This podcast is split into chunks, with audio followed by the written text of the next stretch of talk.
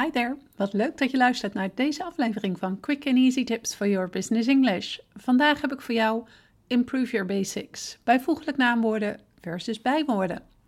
Mijn naam is Anneke Drijver van Improve Your Business English en de auteur van het boek Master Your Business English Communicate with Power in 7 Simple Steps.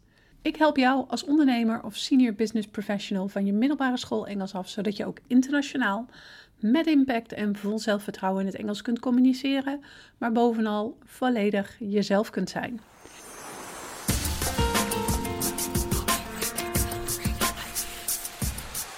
In de reeks Improve Your Basics ga ik aan de slag met verschillende onderdelen die samen de basiskennis vormen voor goed en professioneel zakelijk Engels taalgebruik.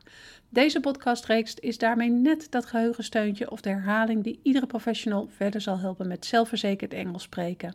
Want zodra je niet meer hoeft te twijfelen over sommige regels, de juiste grammatica of het juiste woord, kun je de focus leggen op jezelf terwijl je Engels spreekt. Maar vandaag op de planning. Bijvoeglijke naamwoorden versus bijwoorden. Of in het Engels adjectives en adverbs genoemd. Misschien voel je de bui al hangen, want in deze podcast ga ik je dus een grammatica lesje geven. Misschien niet je favoriete bezigheid, maar oh zo belangrijk. Wist je namelijk dat heel veel mensen de adjectives en adverbs door elkaar halen? Ze lijken erg op elkaar, maar hebben hun eigen regels wat betreft het vervoegen. Ja, ook Nederlandse senior business professionals twijfelen hierover wanneer ze de juiste woorden moeten vormen. Daarom geef ik jou vandaag een no-nonsense opfriscursus, zodat je weer helemaal helder hoe het zit en hoe je het correct gebruikt. Let's go! Ik begin met de adjectives. Adjectives, oftewel bijvoeglijke naamwoorden, worden gebruikt om zelfstandige naamwoorden en voornaamwoorden te omschrijven. In een zin komen adjectives voor zelfstandige naamwoorden of na koppelwerkwoorden voor. Hier sla ik meteen even een zijpaadje in. Want uh, koppelwerkwoorden, wat zijn dat ook alweer? Nou, koppelwerkwoorden zijn woorden zoals lijken, worden, zijn en blijken. Koppelwerkwoorden vormen samen met een bijvoeglijk naamwoord of een zelfstandig naamwoord een gezegde.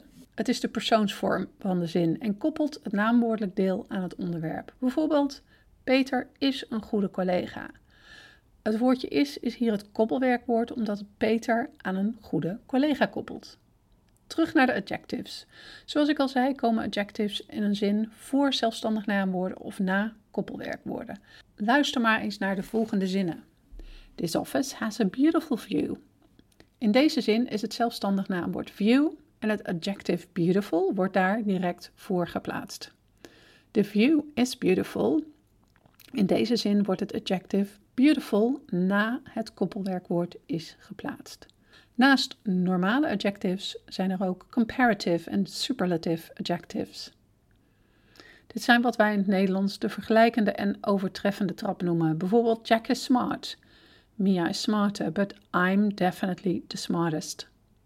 Comparative adjectives vorm je door er achter het woord te zetten en superlative adjectives vorm je door er EST achter te zetten, zoals je net hoorde in het voorbeeld. Maar in sommige gevallen gebruik je niet ER en EST, maar more en most.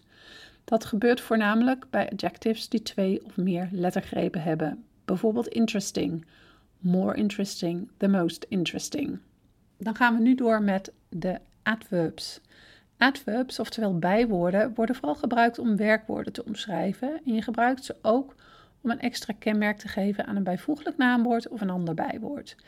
In de meeste gevallen vorm je adverbs door ly toe te voegen aan het woord. Luister maar eens naar de volgende voorbeelden.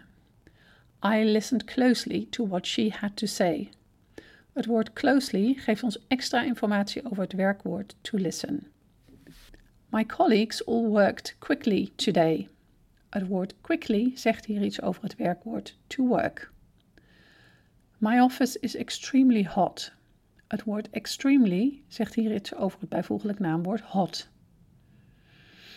Ook met adverbs kun je een vergelijkende en overtreffende trap vormen. Dit doe je door de woorden more en most toe te voegen. She talked loudly. She talked more loudly than me. She talked most loudly in the office. Klinkt logisch, right? Toch kan het soms in de praktijk lastig zijn om erachter te komen of je nu een adjective of een adverb moet gebruiken. In de meeste gevallen wordt die verwarring veroorzaakt door het koppelwerkwoord. Sommige werkwoorden kunnen namelijk gebruikt worden als koppelwerkwoord en als normaal werkwoord. Mijn gouden tip om dit te testen is door het werkwoord met dezelfde vorm van to be te vervangen en vervolgens te kijken of de zin nog logisch klinkt. Als dat zo is, dan is het een koppelwerkwoord en moet je een adjective en geen adverb gebruiken. Luister maar eens naar de volgende voorbeelden. Jack tastes the hot tea carefully.